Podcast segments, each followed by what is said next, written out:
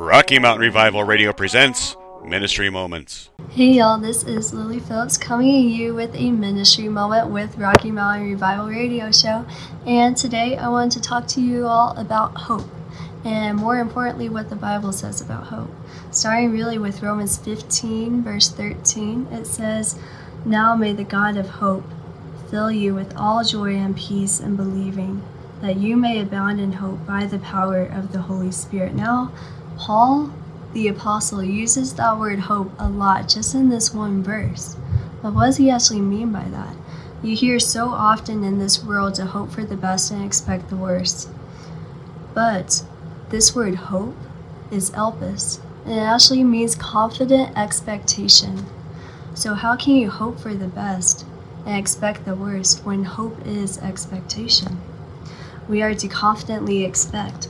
Another verse I wanted to bring to mind for you guys is found in 1 Corinthians 13, the love passage of the Bible. It talks about what love always is, what love always does. Love bears all things, believes all things, hopes all things, endures all things. There's that word hope again. Christ says that we are all called to love, to love just as the Father loved you first. And love is hope. Love is this confident expectation. Now, I know what you may be thinking that hope is kind of confined to optimism and a certain personality. Maybe you've never been that way, and maybe you're not just bubbly and outgoing, and it doesn't come naturally at you. But I don't believe it comes naturally to any of us. Yeah, it's something that we are all still called to do.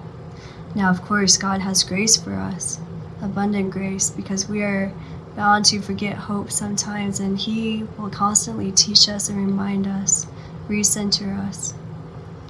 But we must never walk out on our calling fully. Though we may stumble, though we may fall, we must never walk away. That's not something that we should do. And love isn't cynical. Love's not cynical. It doesn't hope for the best and expect the worst.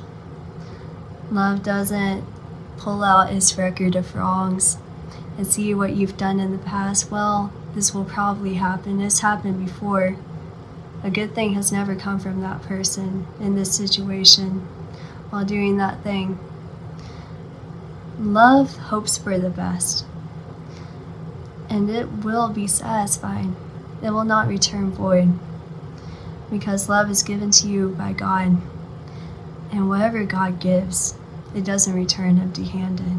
So, there's some thoughts for you guys to chew on for your day. I hope you guys have a lovely, lovely day. God bless you, and thank you for listening. This has been a Rocky Mountain Revival Radio Ministry Moment.